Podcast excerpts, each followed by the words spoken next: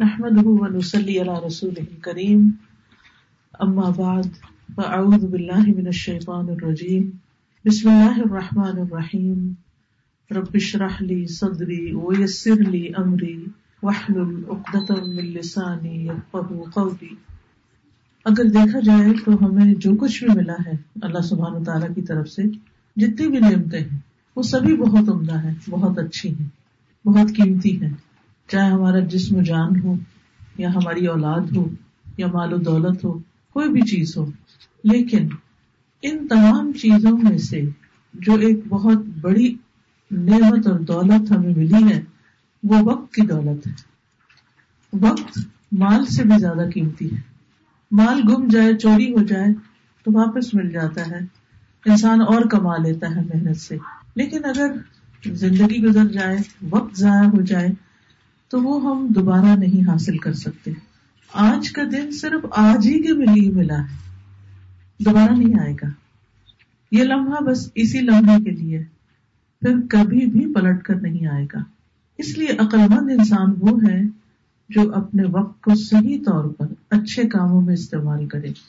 قرآن مجید میں اللہ سبحانہ تعالیٰ نے وقت کی قسم کھائی ہے۔ اللہ تعالیٰ فرماتے ہیں بسم الله الرحمن الرحيم والعصر. إن الإنسان لفي خسر.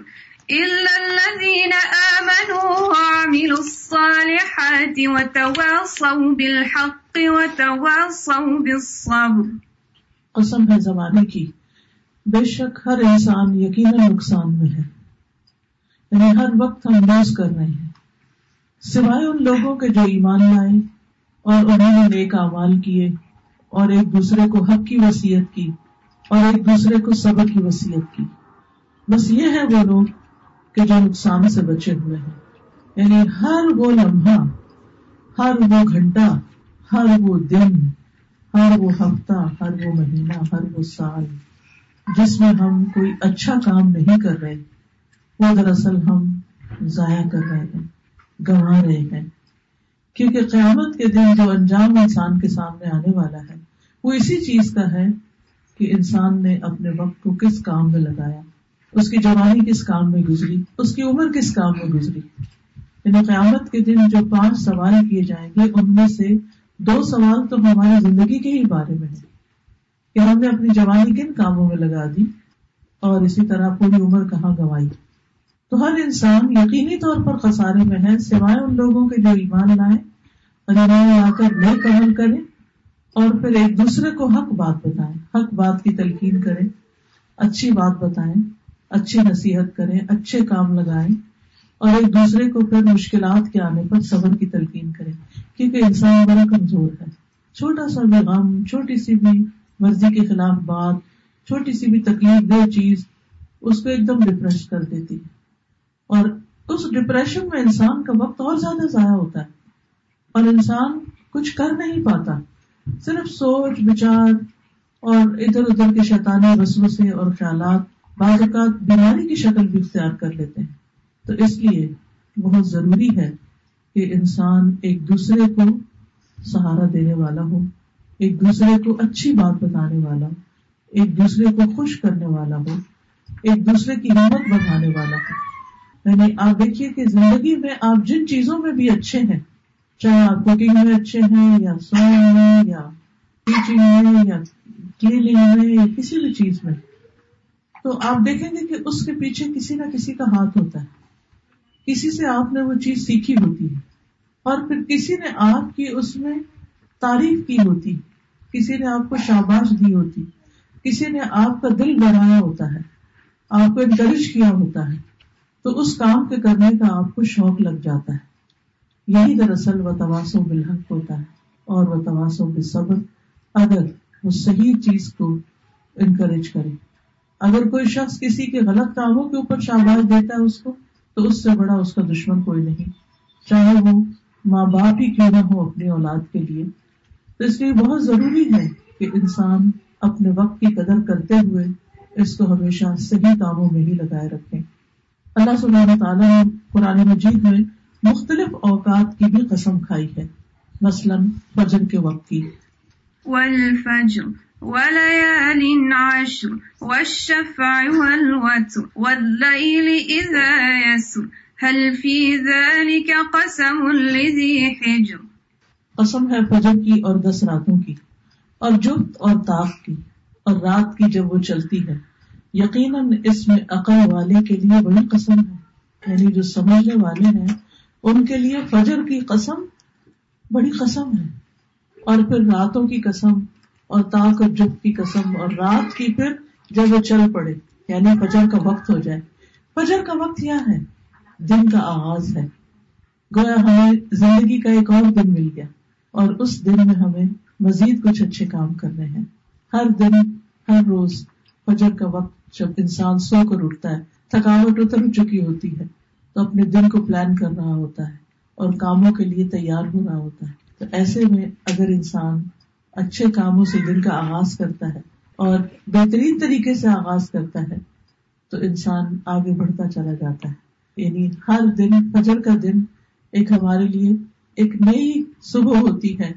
ایک ہوپ کا پیغام دیتی ہے فجر۔ رات چل پڑی ہے، رات گزر گئی ہے۔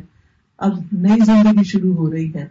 تو زندگی کا ہر دن ایک نیا دن ہے، ایک نئی زندگی ہے۔ لہٰذا اللہ کا یہ بہت بڑا احسان ہے ہم پر کہ اس نے رات بنائی، کہ ہم اس میں اپنی، نہ صرف یہ کہ تھکاوٹ بھول جاتے ہیں، بلکہ پچھلے دن کی ناپسندیدہ چیزوں کو بھی کافی حد تک بھول چکے ہوتے ہیں۔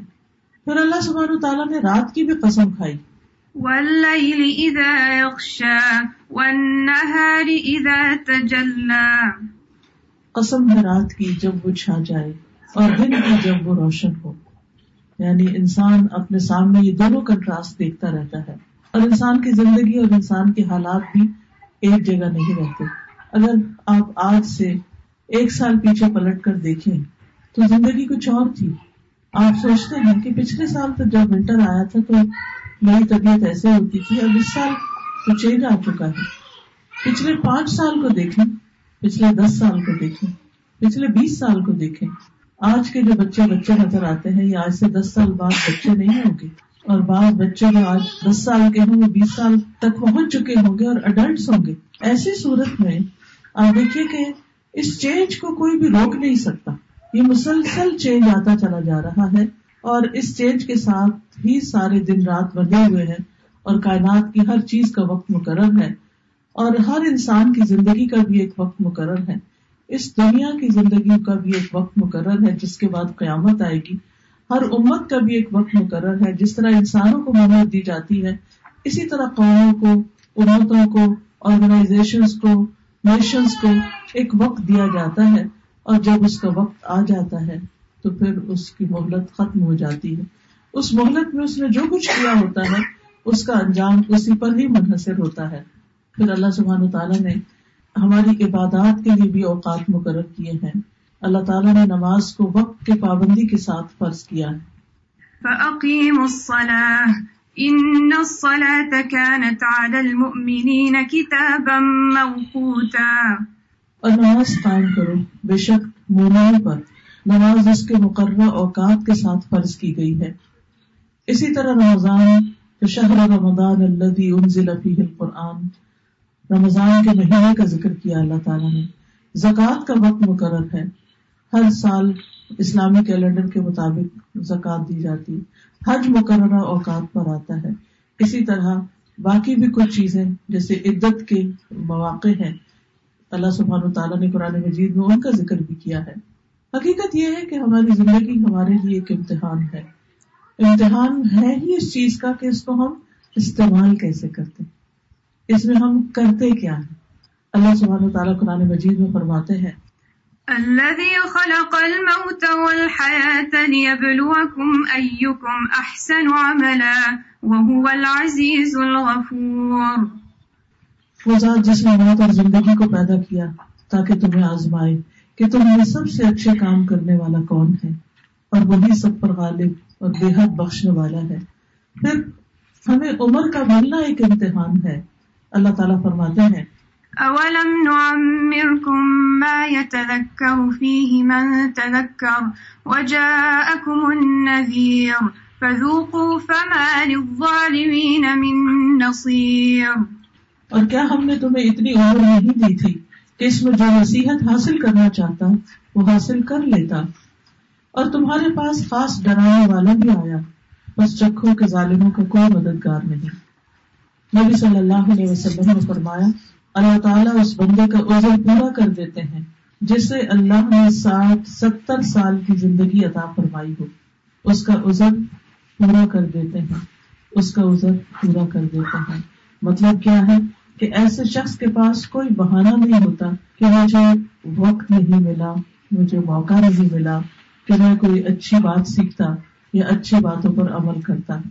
ابن عباس کہتے ہیں، نبی صلی اللہ علیہ وسلم نے فرمایا، دو نعمتیں ایسی ہیں جن کے بارے میں اکثر لوگ خسارے میں رہتے ہیں۔ ایک تندرستی اور دوسرے فراغت، فرصت، مہلت۔ کس طرح؟ کہ ان کا صحیح استعمال نہیں کرتے۔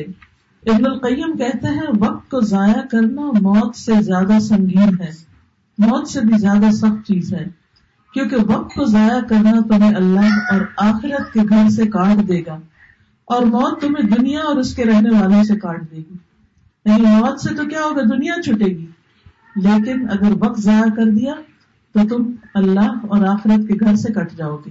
پھر اس سے تمہارا کوئی تعلق نہ ہوگا۔ تو قیامت کے دن انسان سے اللہ تعالیٰ اس کی عمر اور اس کی زندگی اور اس کی جوانی کے بارے میں پوچھا جائے۔ لہذا اس زندگی سے بھرپور فائدہ اٹھانا چاہیے۔ ابن عمر رضی اللہ عنہما سے روایت ہے کہ رسول اللہ صلی اللہ علیہ وسلم نے فرمایا، آپ نے میرے بدن کا ایک حصہ پکڑ کے فرمایا، کندھے پہ ہاتھ رکھ کے فرمایا، تم دنیا میں ایسے رہو جیسے اجنبی ہو، جیسے تمہارا یہاں سے کوئی تعلق نہیں۔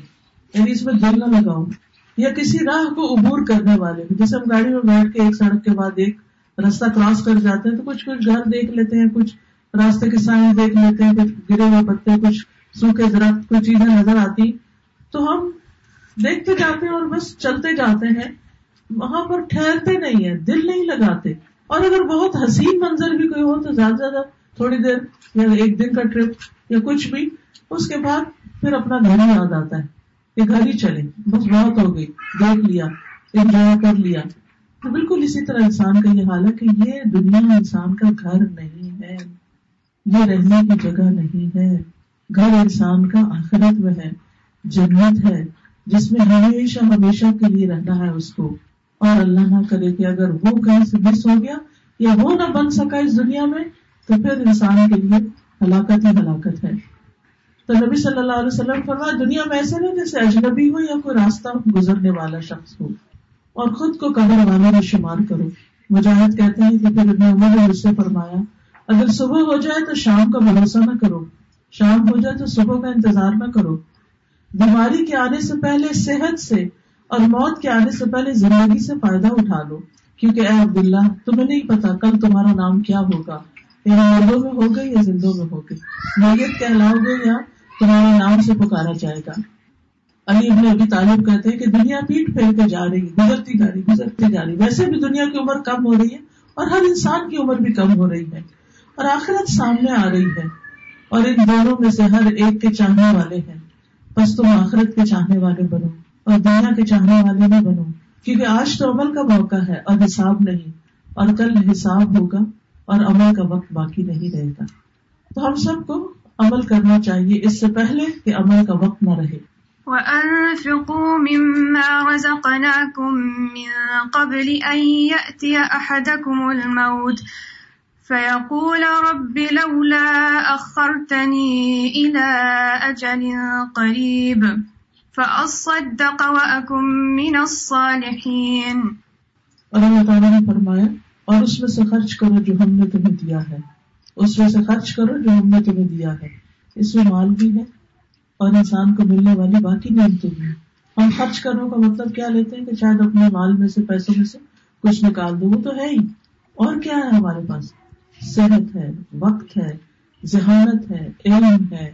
جو بھی اللہ نے ہمیں دیا ہے اس سے پہلے کہ تم میں سے کسی کو موت آ جائے۔ پھر وہ کہے، اے رب، تو نے مجھے قریبی مدت تک محنت کیوں نہ دی کہ میں صدقہ کرتا اور نیک لوگوں میں سے ہوتا۔ جنت میں جانے والے گروہ ہیں۔ انبیاء ہیں، صدیقین ہیں، شہداء ہیں اور صالحین ہیں۔ تو یہ صالحین کی علامت ہے کہ وہ دنیا میں اللہ کی راہ میں دے کر آتے ہیں۔ تاکہ قیامت کے دن اس کا بدلہ پائیں۔ قیامت کے دن انسان کی حسرت کیا ہوگی؟ وجيء يومئذ بجهنم يومئذ يتذكر الإنسان وأنى له الذكرى يقول يا ليتني قدمت لحياتي۔ اور جہنم اس دن سامنے لائی جائے گی۔ اس دن انسان نصیحت تو قبول کرے گا سمجھ آ جائے گی اس کو کہ اس کی کیا غلطیاں ہیں۔ مگر اس وقت اسے نصیحت سے کیا حاصل ہوگا؟ کہے گا کاش میں نے اپنی زندگی کے لیے کچھ آگے بھیجا ہوتا۔ کاش میں نے اپنی اس زندگی کے لیے کچھ آگے بھیجا ہوتا۔ اس وقت انسان کہے گا ربنا أخرجنا نعمل صالحا غير الذي كنا نعمل۔ اے ہمارے رب ہمیں نکال لے۔ ہم نیک عمل کریں گے اس کے خلاف جو ہم کرتے رہے۔ اسی لیے اللہ سبحانہ تعالیٰ ہم سب کو نصیحت کرتے ہیں۔ وَأَنِيبُوا إلى رَبِّكُمْ وَأَسْلِمُوا لَهُ مِن قبل، لَهُ مِن قَبْلِ أَن يَأْتِيَكُمُ الْعَذَابُ ثُمَّ لَا تُنصَرُونَ۔ واتبعوا أحسن ما أنزل إليكم من ربكم من ربكم من قبل أن يأتيكم العذاب بغتة، من قبل أن يأتيكم العذاب بغتة، وأنتم لا تشعرون. أن تقول نفس يا حسرة على ما فرطت في جنب الله وإن كنت لمن الساخرين أو تقول لو أن الله هداني لكنت من المتقين أو تقول حين ترى العذاب لو أن لي كرة فأكون من المحسنين اور اپنے رب کی طرف پلٹاؤ۔ اور اس کے فرما بردار بن جاؤ۔ اس سے پہلے کہ تم پر عذاب آ جائے، پھر تمہاری مدد نہ کی جائے گی۔ اور اس سب سے اچھی بات کی پیروی کرو، جو تمہارے رب کی طرف سے تمہاری طرف نازل کی گئی ہے۔ اس سے پہلے کہ تم پر اچانک عذاب آ جائے اور تم سوچتے بھی نہ ہو۔ کوئی ایکسیڈنٹ کوئی حادثہ، کوئی زلزلہ، کوئی طوفان، کوئی بارش، کوئی چیز تم پہ آ پڑے اور تمہیں خیال بھی نہ ہو، تمہیں شعور بھی نہ ہو۔ ایسا نہ ہو کہ کوئی شخص کہے ہے افسوس، اس کو تاہی پر جو میں نے اللہ کی جناب میں کی یعنی اس وقت انسان کو ریگریٹس ہوں گی کہ میں نے اللہ کا حق کیوں نہ ادا کیا؟ اور بے شک میں تو مذاق کرنے والوں میں سے تھا۔ یا کہے کہ اگر واقعی اللہ مجھے ہدایت دیتا تو میں ضرور متقین میں سے ہوتا۔ یا کہے جب وہ عذاب دیکھے، کاش واقعی میرے لیے ایک بار لوٹنا ہو، تو میں نیک عمل کرنے والوں میں شامل ہو جاؤں۔ لیکن اس وقت کوئی بھی انسان واپس نہیں آ سکتا۔ سب سے بڑی مشکل یہ کہ جو حقیقت اس دن کھلے گی، وہ پھر کھل تو جائے گی، مگر اس سے واپسی کا راستہ نہ ہوگا کہ انسان اس کے مطابق کچھ کرے۔ اس لیے اللہ سبحانہ تعالیٰ کی بات کو سچ سمجھتے ہوئے انسان اپنے اوقات کا، اپنی مصروفیات کا، اپنے دلچسپیوں کا ان تمام چیزوں کا جائزہ لے۔ یہ سوچتے ہوئے کہ کیا واقعی جو کام میں کر رہی ہوں، کوئی بھی کام، کیا اس سے بہتر کوئی اور ہو سکتا ہے؟ کیا اس وقت کا اس سے بہتر استعمال ہو سکتا ہے جو مجھے میری آخرت میں فائدہ دے؟ عموماً ہم اپنی خواہشات کے پیچھے چلتے ہوئے اپنے قیمتی لمحات گنوا دیتے ہیں، لیکن جو لوگ دنیا کے لیے بھی کام کرتے ہیں، دنیا کے لیے بھی محنت کرتے ہیں، وہ بھی اپنے بہت سے جذبات اور خواہشات کو کنٹرول کرتے ہوئے اپنے اوقات کو اس کام کے لیے استعمال کرتے ہیں جس کے لیے انہیں زیادہ سے زیادہ نفع اور زیادہ سے زیادہ فائدہ ہو رہا ہو۔ اللہ سبحانہ تعالیٰ صورت الحشر میں فرماتے ہیں يا أيها الذين آمنوا اتقوا الله ولتنظر نفس ما قدمت لغد.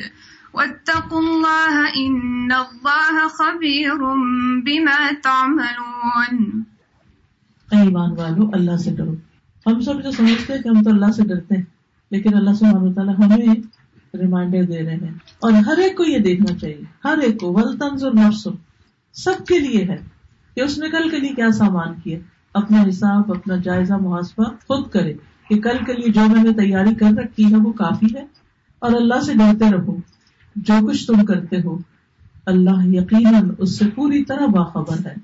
اور جہاں تک اس زندگی کا تعلق ہے، وما هذه الحياة الدنيا إلا له ولعب۔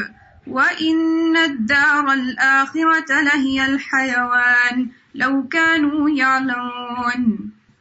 ابن عمر کہتے ہیں کہ میں رسول اللہ صلی اللہ علیہ وسلم کے ساتھ تھا کہ ایک انصاری آئے۔ انہوں نے نبی صلی اللہ علیہ وسلم کو سلام کیا۔ پھر کہا اللہ کے رسول، کون سا مومن افضل ہے سب سے اچھے مومن کون ہے آپ نے فرمایا، جن کے اخلاق اچھے ہیں۔ انہوں نے کہا، کون سے مومن زیادہ عقل مند ہے آپ نے فرمایا، جو موت کو زیادہ یاد کرتے ہیں، وہ زیادہ عقل مند ہے اور اس کے بعد کے مراحل کے لیے زیادہ اچھی تیاری کرتے ہیں۔ یہی عقل مند ہے۔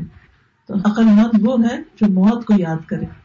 لیکن ہمارے یہاں تو کوئی موت کا کسی مجلس میں تذکرہ کر دے تو اسی کو برا مانا جاتا ہے۔ تو یہ سمجھداری نہیں عقل بندی یہ ہے کہ موت کا ذکر کرتا رہے انسان۔ حضرت عمر بن عبد العزیز جو خلیفہ جب بنے تو ہر رات کے وقت علماء کی مجلس میں بیٹھ کر موت کو یاد کرتے تھے۔ تو مومن کا ہر وقت اللہ کی اطاعت کے مطابق ہوتا ہے۔ ساری زندگی اللہ کی اطاعت کے مطابق ہوتی ہے۔ اس نے زندگی کو خانوں میں نہیں بانٹنا ہوتا بلکہ وہ تو کہتا ہے قل ان صلاتي ونسكي ومحياي ومماتي لله رب العالمين۔ لا شريك له وبذلك امرت وانا اول المسلمين۔ کہہ دیجیے بے شک میری نماز اور میری قربانی میری زندگی اور میری موت، میری زندگی یعنی یہ ساری زندگی اللہ ہی کے لیے ہے۔ یعنی بھیجا ہی اللہ کی عبادت کے لیے گیا جو رب ہے تمام جہانوں کا، اس کا کوئی شریک نہیں۔ اور مجھے اسی کا حکم دیا گیا۔ اور میں حکم ماننے والوں میں سب سے پہلا ہوں۔ تو یاد رکھیے کہ اپنے اوقات کے صحیح استعمال کے لیے، اپنے اوقات کی تقسیم کیجیے۔ کچھ اپنی ذات کے لیے، کچھ عبادت کے لیے، کچھ حقوق العباد کے لیے۔ یعنی تین بڑے حصے ہونے چاہیے اپنی پرسنل نیڈس کو پورا کرنے کے لیے وقت اور پھر اللہ کی عبادت کے لیے وقت اور بندوں کے حقوق ادا کرنے کے لیے وقت۔ جو بندوں کے حقوق میں ہم صرف یہ سمجھتے ہیں کہ اگر کوئی بیمار ہو گئی تو اس کو پتا کر لو بہت اچھی بات ہے۔ کوئی اگر بھوکا ہے تو اسے کھانا کھلا تو بہت اچھی بات ہے۔ لیکن ایک حق جو ہم بندوں کا نہیں دیتے وہ ہے کہ اگر وہ بھٹکے ہوئے ہیں، اگر وہ اپنی آخرت سے غافل ہیں، تو انہیں یاد دہانی کرا دو۔ وہ تواسو بالحق، وہ تواسو بے صبر کر دو۔ پھر یہ کہ اس میں جب اللہ کا حق انسان ادا کرنے لگے تو سب سے پہلا کام جو کرنے کا ہے، عبادات کو اول وقت پہ ادا کرنا۔ یعنی اگر ہم چاہتے ہیں کہ ہم اپنی زندگی کو صحیح استعمال کریں، تو عبادت نمبر ون پرائرٹی ہماری ہونی چاہیے۔ کہ فجر کی نماز سورج نکلنے سے پہلے، ظہر وقت داخل ہوتے ہی اثر وقت داخل ہوتے ہی، اسی طرح مغرب اسی طرح عشاء۔ اور مردوں کے لیے جماعت کا بھی اہتمام۔ کیونکہ رسول اللہ صلی اللہ علیہ وسلم سے سوال کیا گیا، اعمال میں سب سے افضل کون سا؟ آپ نے فرمایا نماز کو اول وقت میں ادا کرنا۔ جمعے کے لیے جو اول وقت میں جاتا ہے، اس کے لیے اتنا اجر ہے جیسے اونٹ قربان کیا۔ اس کے بعد جو آتا ہے، اس کے لیے اتنا اجر ہے جیسے گائے قربان کی۔ جو تیسری گھڑی میں آیا، اس کے لیے جیسے سینگ والا دمبا قربان کیا۔ ہو جو چوتھی گھڑی میں آیا اس نے گویا مرغی قربان کی۔ جو پانچویں گھڑی میں آیا گویا اس نے انڈے کی قربانی دی۔ اور جب امام خطبے کے لیے نکل آتا ہے تو فرشتے غور سے سنتے ہیں، بس پھر رجسٹر رکھ دیے جاتے ہیں۔ اسی طرح دیگر ہماری مصروفیات سارے دن کی جو ہوتی ہیں، ان سب میں عبادات اول پرائرٹی نبی صلی اللہ علیہ وسلم کا طریقہ کیا ہے؟ حضرت عائشہ سے پوچھا گیا کہ آپ اپنے گھر میں کیا کرتے تھے؟ تو وہ کہتی ہیں کہ نبی صلی اللہ علیہ وسلم اپنے گھر کا کام کاج یعنی گھر والوں کی خدمت کرتے تھے۔ یعنی ایسے فارغ نہیں بیٹھے رہتے تھے، کچھ نہ کچھ گھر کا کام کاج کرتے تھے۔ اور جب نماز کا وقت ہوتا تو اجنبی ہو جاتے، سب کچھ چھوڑ کر چلے جاتے تھے۔ اللہ نے بلا لیا۔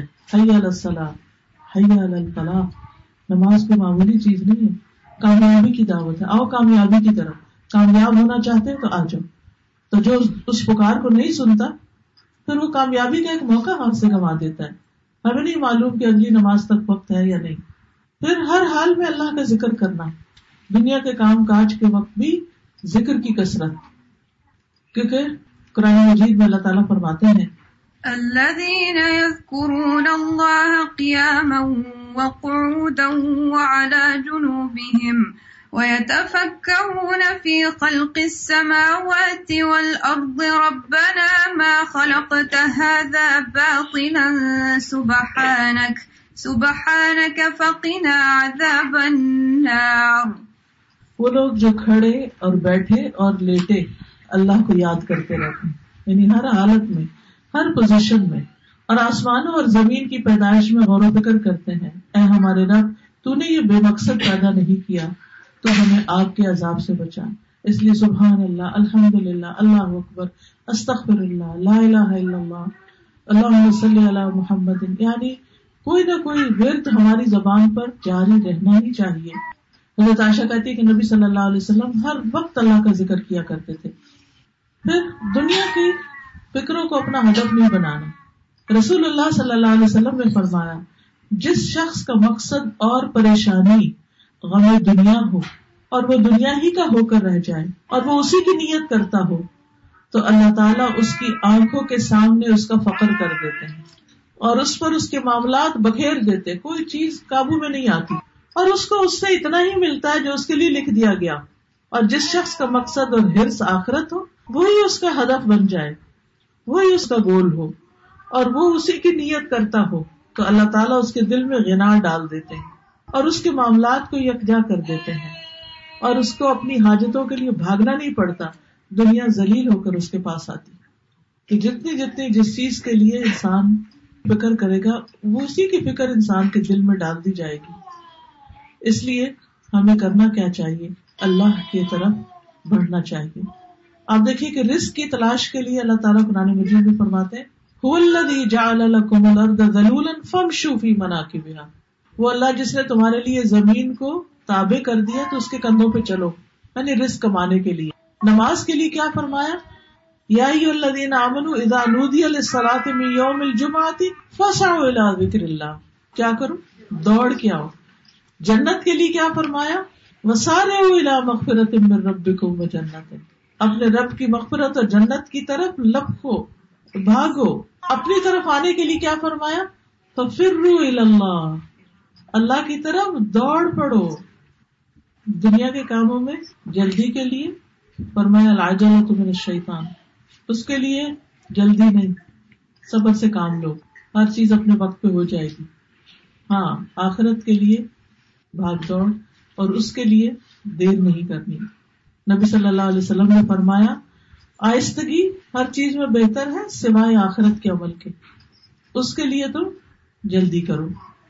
نیکی کے کاموں کے لیے سوچتے نہ رہے جو اچھا خیال آئے اس کو کر گزرے بس طب الخیرات۔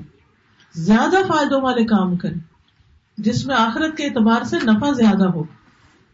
پھر بعض اوقات انسان کے پاس اچھی بلی ضرورت کی ایک چیز ہوتی۔ ہے اس کا کام چل رہا ہوتا ہے۔ اس پہ اس کا ہاتھ بھی بندھا ہوا ہوتا ہے۔ صرف نیا ماڈل آئے لیٹسٹ ماڈل آئے، اس کی وجہ سے کیا کرتا ہے؟ پہلے کو چھوڑ، نیا خرید بیٹھتا ہے۔ اب جیسے ایک کے بعد ایک فون کا نیا ماڈل مقابلے پہ آتا ہے، تو ہم کیا کرتے؟ ہاں اگر واقعی کوئی ضرورت ہو پھر تو ٹھیک ہے۔ ورنہ صرف اس لیے کہ انسان کے پاس لیٹسٹ چیز ہو تو اس کی، اس کا اسٹیٹس بڑھ جاتا ہے۔ اب وہ چلانا ہی نہیں آ رہا۔ اب اس کے اوپر پھر سے نئی طرح سے یوز ٹو ہونے میں پھر ایک وقت لگ رہا ہے۔ تو بہت سا وقت اس میں لگ جاتا ہے۔ اسی طرح اچھا بھلا گھر ہے، کام چل رہا ہے، کوئی بڑی خرابی نہیں۔ نہیں، وہ نئی جو فلاں ڈویژن ہے سب ڈویژن اس میں جو اب گھروں کی اسکیم ہے وہ بہت زبردست ہے۔ چلو وہاں شفٹ ہوتے ہیں، تھوڑا چینج کرتے ہیں۔ اب دیکھیے کتنے دن اس میں لگ جائے گی کتنا وقت اس میں چلا جائے گا۔ ہاں ٹھیک ہے کرایہ کے گھر پہ ہے تو مجبوری ہے۔ اللہ کو پتا ہے کہ کیوں کرایہ پہ رہ رہے ہیں سوچ سے بچنے کے لیے۔ تو وہ ساری ایفرٹ اور محنت اور تکلیف جو ہے، وہ بھی اجر میں لکھی جائے گی۔ پھر اسی طرح کوئی بھی نیکی کا کام جب شروع کرے، اس پہ استقامت اختیار کرے۔ احب العمال اللہ ادم وہ ان اللہ کے نزدیک سب سے زیادہ پسندیدہ عمل وہ ہے جسے پابندی کے ساتھ کیا جائے خاکہ میں کیوں نہ ہو۔ پابندی کے ساتھ کام کرنے کا فائدہ یہ ہوتا ہے کہ انسان جلدی وہ کام کر لیتا ہے۔ کبھی کام کر دینا، کبھی چھوڑ دینا، کبھی کسی وقت کچھ کرنا، کسی وقت کچھ کرنا۔ نہ دن کی روٹین، نہ رات کی روٹین، نہ نہ ہفتے کی روٹین۔ تو اس میں انسان کا بہت سبق ضائع ہو جاتا ہے۔ پھر اسی طرح یہ ہے کہ انسان اپنے کام میں اپنا ذکر بھی کرتا رہے اور اپنے کام سے باتوں کی وجہ سے توجہ نہ ہٹائے۔ ایک مرتبہ زینب جو تھی رسول اللہ صلی اللہ علیہ وسلم کا سر دیکھ رہی تھی تو وہاں کچھ اور خواتین بھی آ گئی وہ اپنے گھروں کا شکوا کر رہی تھی کہ مکہ میں اچھے بھلے ہمارے گھر تھے، وہاں سے ہم نکال دیے گئے۔ اور یہاں کے مشکل میں ہیں، چھوٹے چھوٹے گھر ہیں، کسی کے ساتھ رہ رہے ہیں شیئرنگ گھروں میں رہ رہے تھے۔ تو زینب نے بھی کام چھوڑا اور باتوں میں لگ گئی تو نبی صلی اللہ علیہ وسلم نے فرمایا، تم نے آنکھوں سے باتیں نہیں کرنی، باتیں بھی کرو۔ اور کام بھی کرتی رہو یعنی جو کر رہی ہو اس سے پتا چلتا ہے ملٹی ٹاسکنگ کرو پھر اسی طرح یہ ہے کہ اگر فراغت بھی ہو تو بھی کچھ نہ کچھ اپنے لیے فراغت کا کام سوچ کے رکھے۔ کہ جس وقت میں فارغ ہوں گی ون ٹو تھری فور یہ اور یہ کام مجھے کرنے ہوں گے۔ پھر اسی طرح غیر اہم کاموں میں مشغولیت جو ہے، وہ بدترین امتیوں کی نشانی ہوگی۔ ضروریات زندگی کو محدود کرے یعنی ہم جتنی ضروریات بڑھاتے جائیں گے، بڑھتی چلی جائیں گی۔ عبادت کے لیے پھر وقت نہیں بچے گا، تعلیم کے لیے وقت نہیں بچے گا۔ پھر اسی طرح ضرورت کا کھانا پینا۔ رسول اللہ صلی اللہ علیہ وسلم نے فرمایا، مومن ایک آنکھ میں پیتا اور کافر سات آنتوں میں پیتا ہے۔ کم سونا۔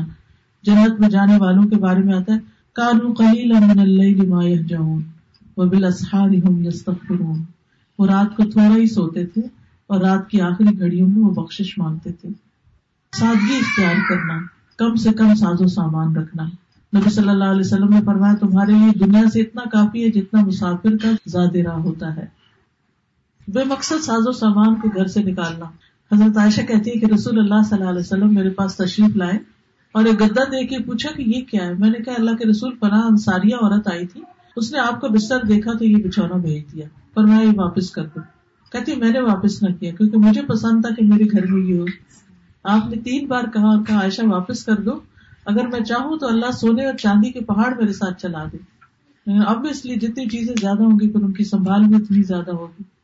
پھر اسی طرح با مقصد سفر کرنا، سفر سے جلد گھر لوٹنا، وقت کو ضائع کرنے والی باتوں سے بچنا، کاموں سے بچنا، کھانے پینے کے معاملے میں بے جا تبصروں سے بچنا، سستی چھوڑنا، کیونکہ سستی جو ہے وہ انسان کی دشمن ہے۔ غفلت چھوڑنا۔ غافل کرنے والی چیزوں کو چھوڑنا۔ سلف صالحین کس طرح وقت کا استعمال کرتے تھے؟ حسن بصری نے کہا، میں نے ایسے لوگوں کو پایا ہے جو تم میں اپنے اوقات کے بارے میں زیادہ بکیل اور ہرس رکھنے والے تھے۔ جتنا کہ تم اپنے درہم و دینار پہ ہرس رکھتے ہو، وہ اپنے وقت کی اس سے زیادہ قدر کرتے تھے۔ اگر کوئی ان کے پاس لمبی دیر کے لیے بیٹھتا تو کہتے، کیا تم اٹھنا نہیں چاہتے؟ سورج تو چلنے سے نہیں رک رہا۔ یعنی تم بیٹھے ہی بیٹھے ہو، باتیں کر رہے ہو فضول دن کا زیادہ حصہ درس و تدریس میں گزارنے والے امام نبوی روزانہ بارہ درسوں میں حاضر ہوتے تھے، بارہ کلاسز لیتے تھے۔ علم میں ایسا مشغول کہ کھانے کی فکر نہ ہوتی تھی۔ ایک مجلس کے بعد دوسری دوسری کے بعد تیسری۔ حتیٰ کہ ان کے بارے میں آتا ہے کہ ایک بار کچا ہی گوشت کھا لیا کیونکہ پکانے کا وقت نہیں تھا۔ شیخ البانی جو ہے وہ روزانہ لگاتار چھ سے آٹھ گھنٹے لائبریری میں رہتے۔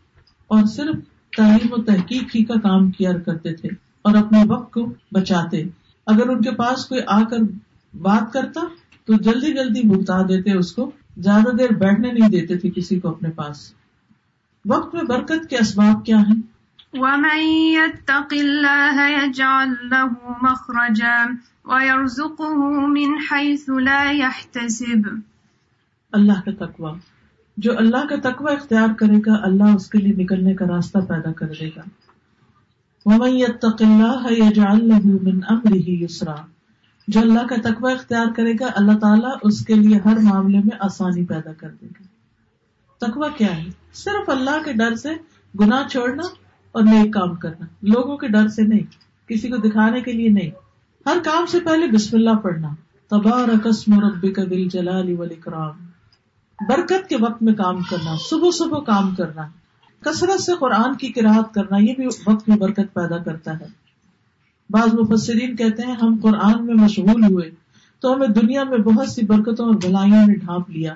امام ابن تیمیہ کہتے ہیں، میں نے اللہ کی کتاب پر دوام کے ساتھ نظر رکھنے سے بڑھ کر کوئی ایسی چیز نہیں دیکھی جو عقل اور روح کو غذا دیتی ہو، جسم کی حفاظت کرتی ہو اور کامیابی کی ضامن ہو۔ دن کے اول حصے میں نماز دہا پڑھنا، چار رکت پڑھنا، اللہ تعالیٰ فرماتے ہیں، اے ابن آدم، تو دن کے پہلے حصے میں میری رضا کے لیے چار رکتیں پڑھ لے۔